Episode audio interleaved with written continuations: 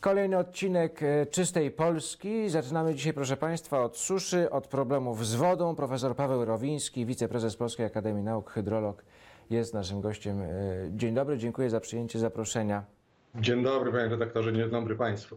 E, Zacznijmy od przyczyn suszy, to znaczy to, z czym mamy teraz do czynienia, gdzie się zaczyna, ile lat wstecz trzeba sięgnąć, żeby znaleźć te przyczyny dzisiejszej katastrofy.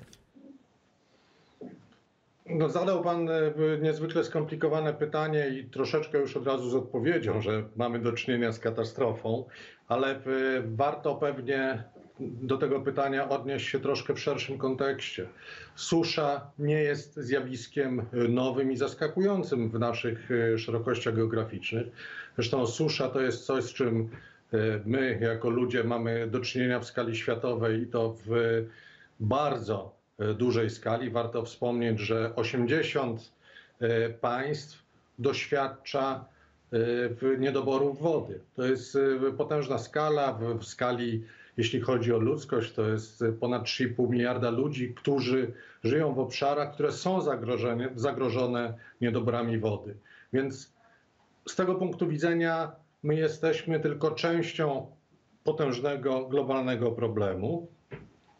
Ale e, ja rozumiem, do czego pan redaktor zmierza, czyli e, jesteśmy trochę zaskoczeni tym, że ta susza nas doświadcza właściwie co roku w ostatnich latach. Wcześniej, w latach powiedzmy 70., 80., średnio e, takie susze zdarzały się raz na 5 lat. One się potem zdarzały coraz częściej. W tej chwili rzeczywiście mamy z tym z suszami do czynienia praktycznie co roku. I tu warto powiedzieć, e, gdzie żyjemy. To znaczy, my się nie możemy obrażać na to, jakie mamy warunki e, geograficzne czy klimatyczne. My jesteśmy w strefie klimatu umiarkowanego, ale w takim położeniu, że jesteśmy na skraju oddziaływań e, Atlantyku, ale również klimatu kontynentalnego. I kiedy mówię, że jesteśmy na skraju, to trzeba pamiętać, że do oceanu mamy stosunkowo najdalej ze wszystkich innych państw europejskich, które e, również są w strefie tego klimatu. W związku z tym tej wody dociera do Polski stosunkowo mało. A jak jeszcze weźmiemy pod uwagę nasze ukształtowanie terenu, my nie mamy gór w odpowiedniej ilości, znaczy tak ułożonych, żeby te góry zatrzymywały wilgoć e, w kraju. Czyli przez Polskę wilgoć przechodzi i właściwie nie ma żadnych przeszkód, na które by e, po drodze napotykała. W związku z tym to, że mam mało wody, jest e, czymś znanym od lat. Tylko nie zawsze z tego sobie zdawaliśmy sprawę i to nie zawsze było e, jakoś specjalnie podkreślane. My mamy wody stosunkowo najmniej w Europie. E, Za nami właściwie wśród krajów Unii Europejskiej jest tylko Cypr i Malta. Zatem powinniśmy sobie zdawać sprawę i być przygotowani na, na tego typu sytuacje częściej. Mm, e, Powiedziałem o katastrofie, bo tak o niej mówią na przykład rolnicy, ale nie tylko rolnicy, tak mówi część hydrologów, naukowców. E, Pytanie, jak duże są teraz te rozmiary suszy? Od czasu do czasu słyszymy o tym w mediach. A jakie, z jakimi musimy się liczyć w ciągu najbliższych e, kilku lat? Jaką należy tutaj przyjąć perspektywę, mówiąc o tym, co nas czeka? Tak. Ja y, dałem ten szerszy kontekst nie po to, żeby powiedzieć, że sytuacja jest y, łatwa. Ta sytuacja jest bardzo trudna. O katastrofie będziemy mówić, jeśli rzeczywiście nie będzie jeszcze padać przez dłuższy czas, jeśli sprawdzą się te prognozy, że deszczu w maju czy w czerwcu będzie bardzo mało, bo wtedy no, dojdziemy do sytuacji, kiedy ta susza rzeczywiście może mieć y, katastrofalne rozmiary i obliczenia, przewidywania pokazują, że ona może być nawet największą w ostatnim stuleciu, więc to się może e, rzeczywiście zdarzyć, ale jeszcze nie ma w tej sytuacji w tej chwili takiej. Chociaż no mieliśmy okres bezdeszczowy prawie siedmiotygodniowy. W tej chwili trochę pada, więc dość trudno się rozmawia o suszy, ale oczywiście te deszcze, które w tej chwili padają, nie rozwiązują problemu. One załagodziły w- niektóre problemy. Mamy mniejsze na przykład zagrożenie pożarowe w lasach. To już dobrze. To znaczy, to jest, e, z tego się należy cieszyć, z każdej kropli należy się cieszyć, ale zanim ta woda będzie i będzie w stanie penetrować w glebie na odpowiednią głębokość, no to tej wody musi spaść znacznie więcej. I też są takie szacunki, że my powinniśmy mieć przynajmniej miesiąc w- intensyw, nie intensywnego, długiego, długo padającego deszczu. My nie chcemy ulew. My chcemy, żeby ten deszcz padał sobie systematycznie, e, infiltrował do gleby, a w- potężne ulewy, w związku z tym, jak mamy zagospodarowaną przestrzeń, to zwykle tylko szybko spływają do, do rzek i, i potem do morza i my się w ogóle nie możemy nacieszyć tą wodą. Czy, czy w tej sytuacji, jaką w tej chwili mamy w Polsce, w coraz większej liczbie miast, musimy się, i nie tylko miast, także mniejszych miejsc, miejscowości, a nawet wsi, musimy się liczyć e, z czasowymi ograniczeniami dostaw wody? My się e, z kłopotami z wodą musimy w ogóle już e, liczyć na przyszłość. Tam się musimy się nauczyć z tym żyć, bo, bo nie wspominaliśmy jeszcze o jednym czynniku, czyli zmianach klimatycznych, czyli problemy będą się intensyfikować i wszelkie prognozy pokazują, że na pewno nie będzie lepiej. Znaczy w tym momencie, kiedy bywało sucho i było sucho, będzie jeszcze suszej i, i, i, i tak, tak e, te prognozy pokazują. Natomiast wracając do Pana pytania, My ogólnie w skali kraju nie mamy aż tak dużego zagrożenia, jeśli chodzi o dostarczenie wody do mieszkań, bo 70% w- naszych mieszkańców e, pobiera wodę z wód gruntowych. I tu jesteśmy w miarę dobrze zabezpieczeni. Ale pozostaje te 30% i rzeczywiście miasteczka, e, małe miejscowości, które mają jeden punkt poboru wody, na przykład z wód powierzchniowych, i kiedy w tych wodach powierzchniowych, w rzekach, wody jest mało, zaczynamy mieć rzeczywiście poważny problem. Bardzo poważny problem i często można usłyszeć takie komunikaty wydawane przez Państwowy Instytut Geologiczny. E, Jest dla indywidualnych użytkowników studni, którzy mają wodę niespecjalnie z głębokich pokładów i wtedy, kiedy to lustro wody w, wody gruntowej opada, mogą być kłopoty e, z dostarczeniem tej wody do domów. Także tak, lokalnie my się możemy spodziewać takich kłopotów i już mieliśmy do czynienia z takimi kłopotami w zeszłym roku. Skierniewice były przykładem, kiedy wszyscy oglądaliśmy w telewizji e, kłopoty z wodą w- tym mieście i takie, takie kłopoty mogą się powtórzyć. Opadający poziom wód gruntowych, opadający poziom wody w rzekach i w jeziorach. To jest jedna rzecz. Druga rzecz to jest jakość wody, którą w Polsce mamy. Rozumiem, że z tym będzie z czasem gorzej. Tak, to znaczy w, ogóle jak mówimy o wodzie, e, zwykle jest tak, że kiedy jest e, susza, e, wszyscy biją na alarm, media, politycy, mówimy o suszy. Kiedy przyjdzie powódź, a na pewno nadejdzie taki moment, że będzie powódź, będziemy bić na alarm, że wody jest za dużo. Jednocześnie chyba najważniejszym problemem, jeśli chodzi o gospodarkę wodną w Polsce i wodę, to jest jej jakość, która jest bez żadnych ekstremalnych zdarzeń, ona jest bardzo kiepska. Na, na y, 1500 odcinków, tak zwanych jednolitych odcinków rzek na 1700 mamy niecałe 200, które należą do, do, do klasy czystych wód, więc, więc problem jest y, potężny. I y, rzeczywiście pan bardzo sprytnie powiązał suszę z jakością wody, bo im mniej wody, tym biorąc pod uwagę, że liczba ilość zanieczyszczeń się nie, nie zmienia, to, to przy tej samej ilości zanieczyszczeń, które produkujemy, przy małej ilości wody płynącej w rzekach, zaczynamy mieć problem jeszcze większy z jakością wody. Więc suszę należy bardzo łączyć z jakością wody. To jest jedny, jeden z takich y, bardzo y, niebezpiecznych skutków suszy. Czy pan by się, czy pan by się pokusił o taką, o taką hipotezę, że tak naprawdę korzystając w sposób nieodpowiedzialny z wody przez ostatnie e, 30-40 lat, tak naprawdę e, zdewastowaliśmy jej e, jakość i ilość przez niewłaściwe używanie w rolnictwie, w przemyśle i tak dalej? Oczywiście tak. To znaczy, wy- wy- wy- wydaje się, że tak. My, my, zresztą w latach powojennych nikt nie zastanawiał się nad problemem małej ilości wody. Woda na ogół była odprowadzana z na przykład z pól uprawnych przez no, olbrzymią ilość rowów melioracyjnych, które nam ciągle zostały. Czyli myśmy się głównie nauczyli odprowadzać wodę, jej nigdzie nie zatrzymujemy. Jednocześnie był taki e, trend czy pęd wręcz do tego, żeby każdy wolny kawałek w- wykorzystywać na przykład pod uprawę. czyli jak były jakieś obszary zielone między polami, czyli taka zieleń międzypolna, jak była miedza, która spełniała swoją funkcję również do, do zatrzymywania wody, to tego wszystkiego się pozbywaliśmy.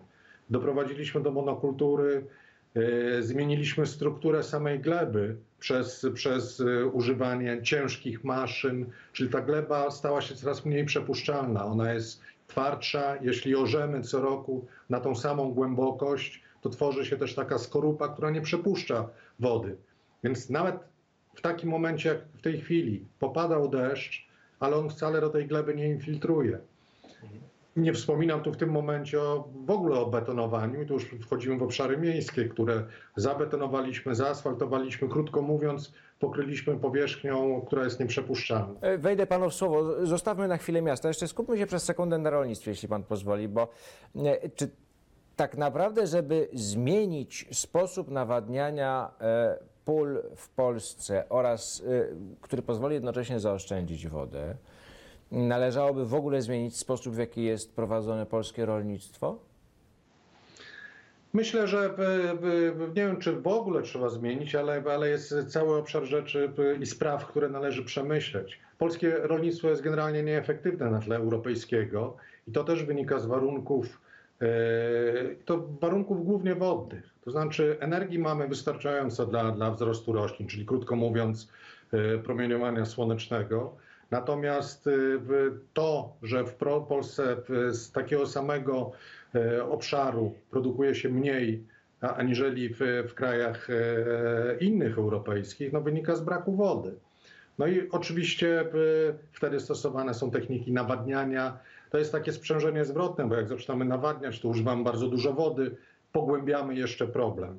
Więc rzeczywiście rolnictwo wymaga przemyślenia, łącznie z tym, że powinniśmy się zastanawiać, jakie rośliny są mniej, co cię mniej kosztują z punktu widzenia użycia wody, czyli to jest jeden problem.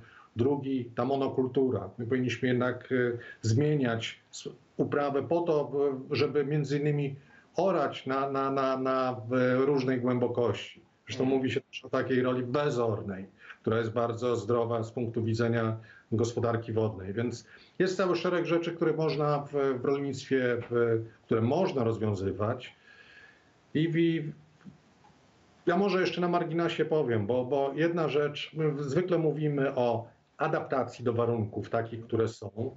I adaptację to możemy porównać, teraz wszyscy doświadczamy pandemii. Adaptacja to jest jak takie leczenie objawowe, czyli mamy objawy, próbujemy jakoś e, załagodzić e, sytuację.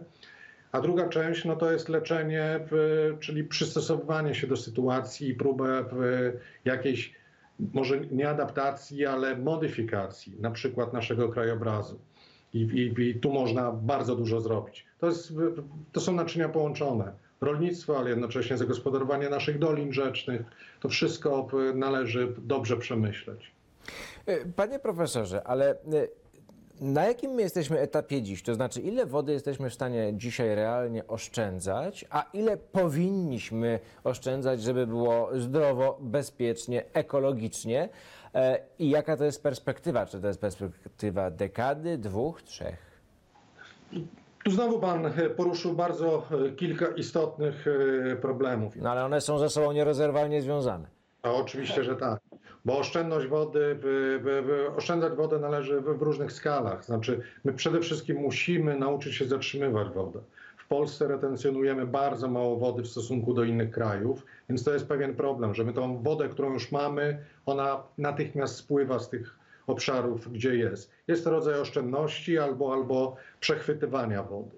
Jest, możemy mówić o oszczędnościach w gospodarce, czyli używanie w, w, w, przemyśle używanie takich urządzeń, które nie potrzebują aż tak dużo wody jak w tej chwili. Mówię tu o przemyśle węglowym, mówię o energetyce, która w, my bardzo lubimy energetykę opartą na węglu. Zwykle wszelkie bloki energetyczne potrzebują chłodzenia wodą. Więc y, nawet jeśli się mówi, że ta woda nie jest zużyta, bo ona wraca do obiegu, ale ona jest potrzebna w jakiejś ilości, żeby schłodzić urządzenia, I tu wchodzimy jakby w inny problem, na przykład w elektrociepłowniach. Potem podgrzana woda jest wrzucana do rzeki. Jak, jak wody jest mało, yy, a dodatkowo ona już jest sama w sobie ciepła, bo zwykle susze łączą się z wysokimi temperaturami, to zaczynamy mieć bardzo poważny problem środowiskowy. Zatem trzeba tych rozwiązań szukać w przemyśle, w energetyce, ale w gospodarce wodnej y, w ogóle. A po stronie oszczędności, no to już są oszczędności w miastach, w rolnictwie, no i nas, przeciętnych ludzi. To znaczy, my się musimy nauczyć oszczędzać wodę również w, w naszych przydomowych ogródkach, również kiedy jej używamy do, do, do mycia zębów, do spłukiwania toalet i tak dalej. Mhm. A jak przekładając to na zużycie wody w produkcji y, rze- rzeczy codziennego użytku, na przykład żywności, jak to wygląda, a jak powinniśmy, do czego powinniśmy dążyć? Znowu jest bardzo złożony problem, bo tu chyba pan y, w jakimś sensie dotyka naszych przyzwyczajeń konsumenckich. Znowu jest taka bardzo y, gorąca debata, bo w tej chwili mówimy dość dużo o zmianach klimatu i bardzo słusznie, bo to jest problem zresztą wiążący się z kłopotami wodnymi, które nas czekają w przyszłości. Ale wtedy zwykle mówimy o w- takiej oszczędności w emisji dwutlenku węgla, znaczy emitujmy jak najmniej. My również powinniśmy myśleć o tym, y, o takim śladzie nieklimatycznym, w tym wypadku tylko śladzie wodnym, który zostawiamy w każdej wyprodukowanej, w każdym wyprodukowanym urządzeniu, w każdej wyprodukowanej rzeczy czy, czy żywności.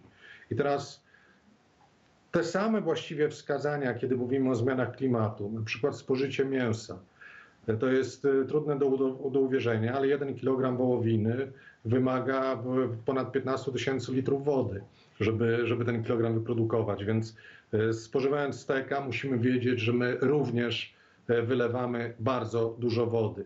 Właściwie wołowina jest najdroższa pod tym względem, ale właściwie każde mięso i produkcja mięsa wymaga e, dużej ilości wody.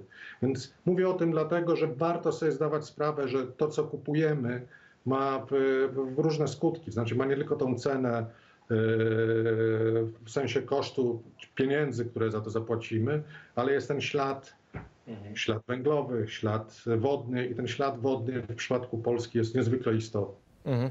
E, Gdy mówimy o miastach, zatrzymajmy się teraz przy nich e, na moment. e, Jak miasta w Polsce powinny funkcjonować? To znaczy, jak duży mają one potencjał do tego, żeby za- zatrzymywać wodę? Czy to jest na przykład budowa serii różnego rodzaju większych, mniejszych beczek i zbiorników retencyjnych, nie wiem, na przykład na każdym osiedlu? Czy, czy może jakoś inaczej jeszcze to powinno być robione?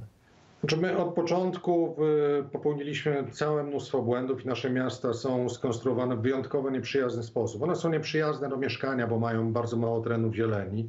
Myśmy zabetonowali, zaasfaltowali miasta.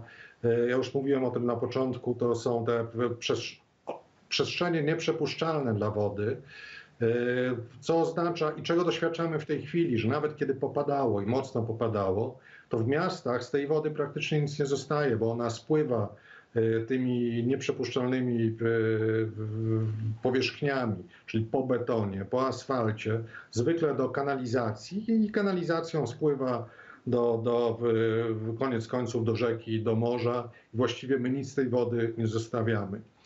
I w, jest koncepcja y, w, właściwie bardzo rozpowszechniona w wielu krajach. Zaczęła się od Chińczyków, ale y, bardzo mocno tutaj kraje Europy Zachodniej, Dania, Holandia, y, Niemcy, Amerykanie próbują stosować tak zwane miasta gąbki, czyli architekturę na wzór gąbki, czyli próbujemy zatrzymać tak dużo wody, y, ile to jest tylko możliwe tam, gdzie ona spadnie staramy się nie odprowadzać, czyli stosujemy bardzo dużo y, zielonych zabudów, to znaczy zabudowujemy budynki, elewacje y, zielenią. Na dachach staramy się tworzyć ogrody. Również tak zwane ogrody deszczowe w okolicach domów, które pozwalają na zatrzymywanie wody przez stosowanie odpowiedniej roślinności, tak zwanej roślinności hydrofitowej. Ona zatrzymuje wodę, ona również zatrzymuje e, nieczystości, co jest e, bardzo istotne. I z drugiej strony to, co Pan mówił, zatrzymujemy deszczówkę, bo tą deszczówkę można użyć na przykład do spłukiwania toalet. To jest ta tak zwana szara woda, i tego się nie musimy wstydzić, olbrzymim marnotrawstwem jest y, spłukiwanie toalet wodą pitną, kiedy jest jej y, po prostu mało. Także my y, na pewno nie jesteśmy oszczędni, jeśli chodzi o, o zużycie wody, chociaż mówi się, że przeciętny mieszkaniec Polski takiej zużywa mniej niż przeciętny mieszkaniec Europy Zachodniej, a w stosunku do, do Amerykanina to jest pewnie jedna trzecia tej wody, którą oni zużywają. Także y, jest olbrzymia przestrzeń, żeby oszczędzać i to szczególnie w miastach. Panie profesorze, ale czy ja, przepraszam, że wchodzę panu w słowo, ale czy tak naprawdę to oznacza, że każdy budynek w Polsce, większy, mniejszy, garaż, blok, dom e, prywatny, firma, cokolwiek, powinien zostać po prostu podpięty pod wielką butlę, to znaczy wielki zbiornik, tak? Każda rynna powinna mieć coś takiego? Ja myślę, że w, w prawo czy uwarunkowania prawne powinny zachęcać do tego typu rozwiązań. Albo zmuszać. Tak, albo zmuszać, albo zachęcać. Są różne metody. Pewnie jest trudno y, przeprowadzić różne rozwiązania w starych osiedlach, w których można robić już niektóre rzeczy i można wdrażać niektóre rozwiązania, ale te, te y, architektonicznie te konstrukcje od początku są wadliwe z punktu widzenia y, oszczędzania wody. Ale wszelkie nowe osiedla no już powinny spełniać jakieś warunki. I szczęśliwie są takie projekty, są takie pomysły w niektórych również miastach polskich, w Bydgoszczy, w Trójmieście, yy, ale to są no, nomen omen krople wody tak, w morzu potrzeb. Także ciągle w, w zakresie architektury miejskiej możemy zrobić bardzo dużo. Nie tylko możemy, powinniśmy zrobić, albo wręcz musimy zrobić, bo to, bo to jest y, nasz żywotny interes. Czy to oznacza, że części polskiego krajobrazu zaczną się za chwilę zmieniać w kawałki pustyni?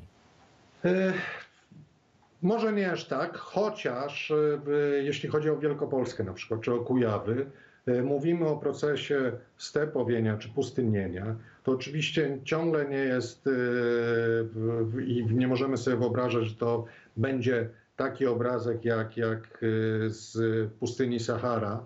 Natomiast w- tam wody już jest za mało i oczywiście gleby ulegają ubożeniu, ta roślinność będzie coraz uboższa i coraz gorsza i taki proces nas czeka. Ale za naszego życia jeszcze, pana albo mojego? Ja myślę, że tak, bo w, to się, szczególnie jeśli będą się realizować te przykre scenariusze, jeśli chodzi o zmiany klimatyczne. Znaczy, jedno to jest ilość wody. Ta ilość wody się specjalnie nie zmienia, ale jeśli temperatura wody rośnie, no to zapotrzebowanie na tą wodę również e, wzrasta. My często też podajemy średni opad w kraju, natomiast on niespecjalnie ma znaczenie. Znaczenie ma to, jak on jest rozłożony w kraju. I fakt, że mamy ponad 600 mm wody, co jest mało w stosunku do innych krajów europejskich, ale to może oznaczać i oznacza, że na przykład na Kujawach to jest 500 mm, a na Podkarpaciu to jest 1000 mm. 500 mm to już jest naprawdę bardzo mało i tu, tu wchodzimy w obszar deficytu wody. Czyli będzie stepowienie, a potem ludzie zaczną migrować między województwami, tak? Tego się należy spodziewać? Się, to się oczywiście w przyszłości może zdarzyć, to znaczy może inaczej. To na pewno nie będą obszary przyjazne w, w, na przykład rolnictwu. Także, no bo mieszkać w miastach można, my nie będziemy mieli pustyni, ale, w, ale oczywiście warunki do, do uprawy roli mogą być coraz gorsze w tych obszarach, w których będzie zbyt sucho. Jeżeli mówimy o oszczędzaniu wody, to od czego należy zacząć? Bo pan powiedział o prawie i o tej e, idei miast gąbek, ale to chyba jednak trochę za mało, bo są rzeki, które są uregulowane, co też jest problemem. No to jest y, problem y, bałaganu, który mamy, z którym mamy w ogóle w kraju do czynienia pod tym względem. Od początku mówiliśmy o tym, że myśmy często wyprostowali rzeki, co spowodowało, że woda odpływa znacznie szybciej do morza. To ma y, dwojakiego rodzaju problem, bo to, że ona odpływa szybciej, to po pierwsze jej nie, nie zatrzymujemy, to jest jeden kłopot, y, a drugi, no, wzmacniamy zagrożenie powodziowe i to jest osobny y, rozdział. Należałoby tam, gdzie to jest oczywiście możliwe, bo nie jest możliwe wszędzie, bo jeśli rzeka przepływa przez miasto, gdzie już są osiedla, gdzie ludzie żyją, no to musimy ich chronić wałami, żeby, żeby y, im się krzywda nie stała. ale jednocześnie musimy, tak jak to robią Holendrzy, myśleć o miejscach, gdzie woda może po prostu wylać, bo to służy i retencji, służy przyrodzie, no i również rozwiązuje problem e, zagrożenia powodziowego w wielu wypadkach. Czyli więcej przestrzeni dla rzeki. Taki program zresztą był zrealizowany za e, ciężkie miliardy w, w Holandii, czyli on się tak dokładnie nazywał, Wię- więcej, dajmy rzekom więcej e, przestrzeni. Także e, na pewno należy wracać tam, gdzie to możliwe do natury. Rzeka powinna meandrować, powinny być te obszary, e, w których ona wylewa. My powinniśmy zadbać o e, obszary mokradłowe, powinniśmy zadbać o torfy. Ponad 80% torfowisk w Polsce zniszczyliśmy, a to jest e, no jak gąbka. To jest to miejsce, które zatrzymuje e, wodę.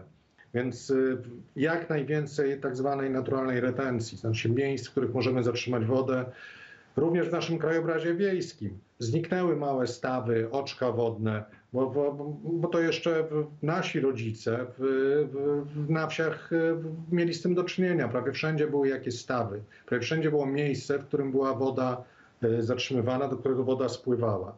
Myśmy to wszystko pozasypywali i potem y, albo tam uprawialiśmy rolę, albo budowaliśmy budynki. No i, i teraz są tego skutki. I, I tam, gdzie to możliwe, należy to przywracać. Jeszcze jeden y, element, który warto wspomnieć, w- który do tego nawiązuje, to są lasy.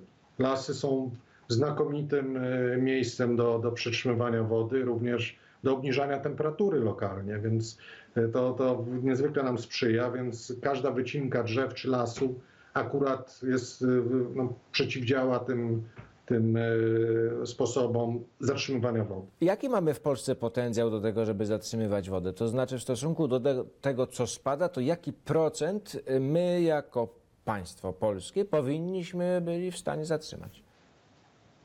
To jest bardzo trudne do obliczenia, bo oczywiście jest tak, że my w tej chwili zatrzymujemy, retencjonujemy w polskich rzekach około 6,5% wody. To jest bardzo to jest mało.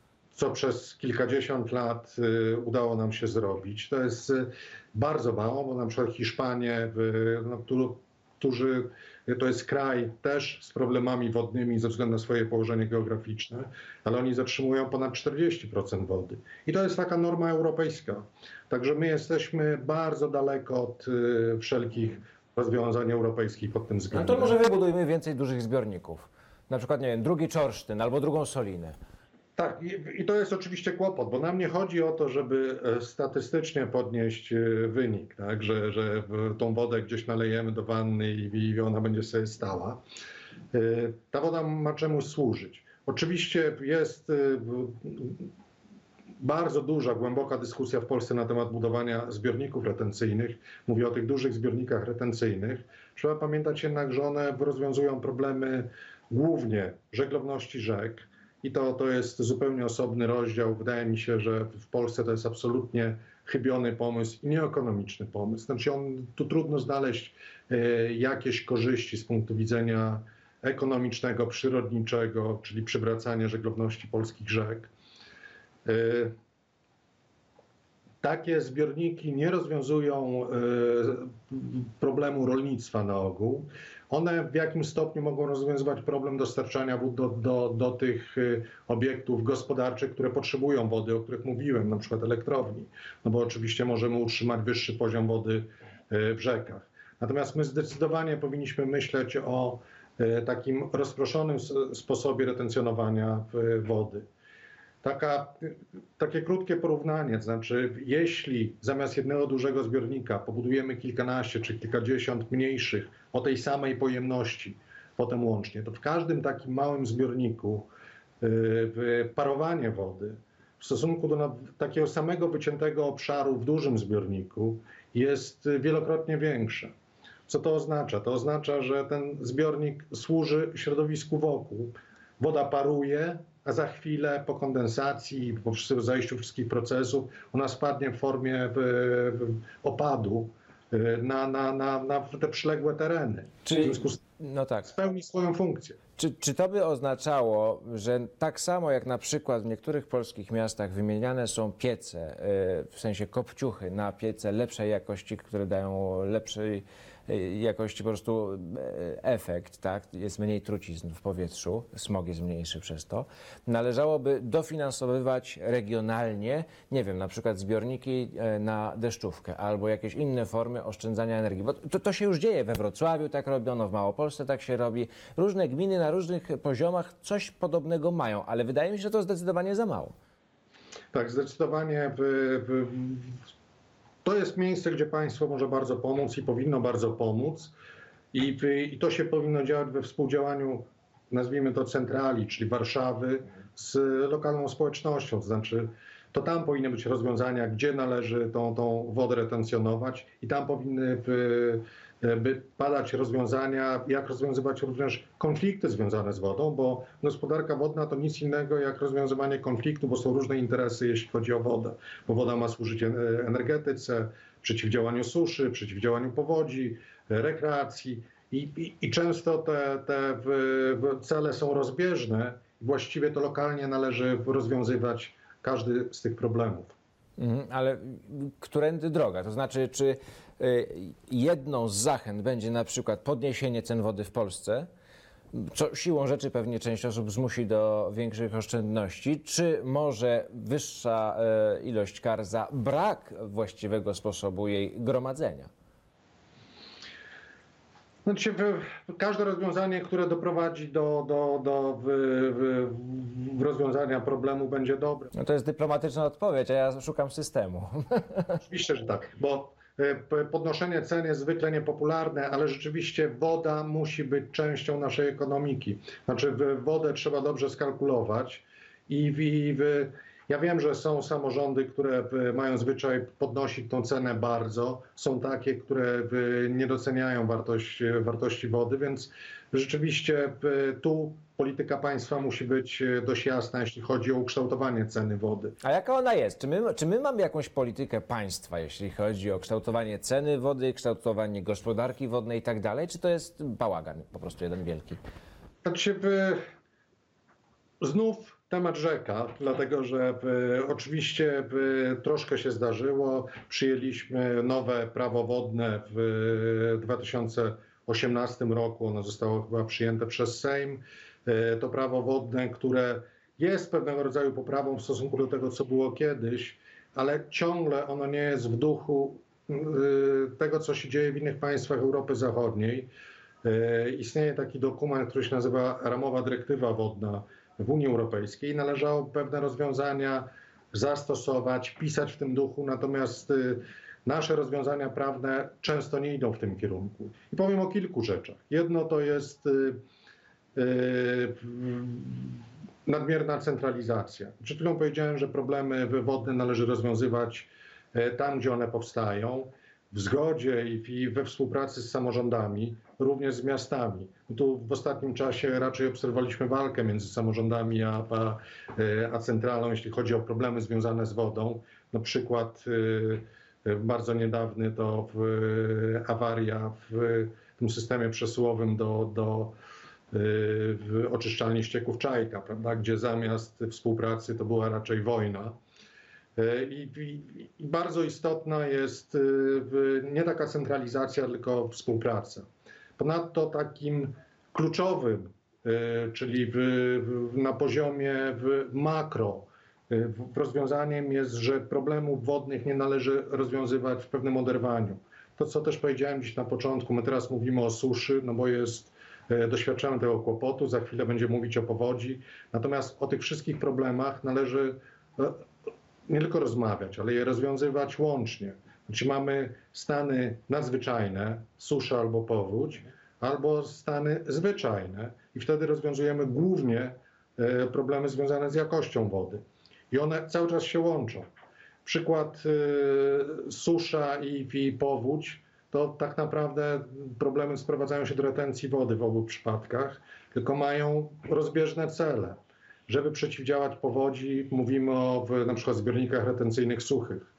Natomiast w przypadku w, przeciwdziałania suszy powinniśmy mówić raczej o zbiornikach retencyjnych mokrych, w których już jest e, woda.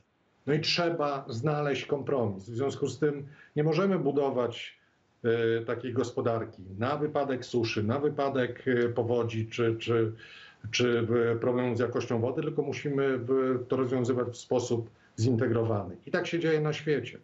Pierwszy i ostatni problem, e, o który chciałem poruszyć. E, Pierwszy dlatego, bo e, czasem w czasie naszej rozmowy pomyślałem, że może powinniśmy byli od tego zacząć, ale dajmy to na koniec, bo to dobre podsumowanie. Jak zacząć uczyć o tym dzieci w szkołach? O problemach z wodą, o oszczędzaniu wody, wie pan, bo jakoś temu młodemu człowiekowi trzeba uzmysłowić, już na poziomie przedszkola podejrzewam, że jak myje zęby, żeby zakręcał e, wodę, bo ona nie musi się lać przez cały czas i ta lista się wydłuża. Ja myślę, że wszedł Pan w, obszar w, ogóle problemu polskiej edukacji. My, ciągle jeszcze lubimy uczyć y, budowę pantofelka, tak? a nie, nie próbujemy zrozumieć systemu, jak on funkcjonuje. A myślę, że my dorośli często nie wiemy, y, co się dzieje.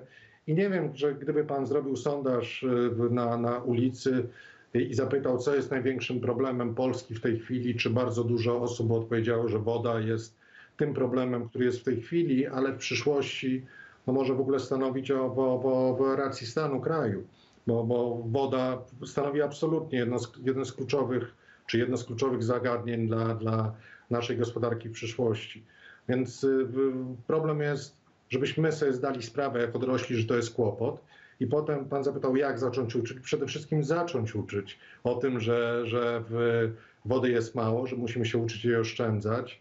I w, w, najlepiej, żeby te lekcje dotyczyły mojego ogródka, to znaczy moje, mojego otoczenia. Ale pan mówi właśnie o zmianie podstawy programowej, podejrzewam.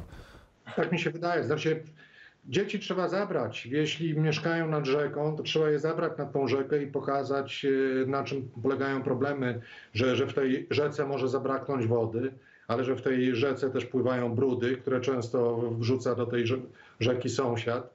Więc, więc to jest e, ten rodzaj edukacji. I oczywiście to, o czym Pan mówił.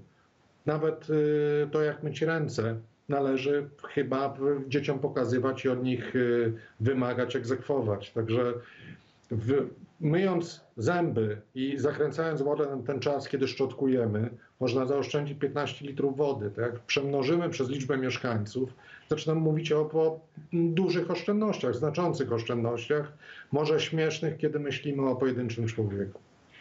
Profesor Paweł Rowiński, wiceprezes Polskiej Akademii Nauk, hydrolog, był gościem podcastu Czysta Polska. Bardzo panu dziękuję, panie profesorze. I zapraszam państwa na kolejne odcinki. Dziękuję.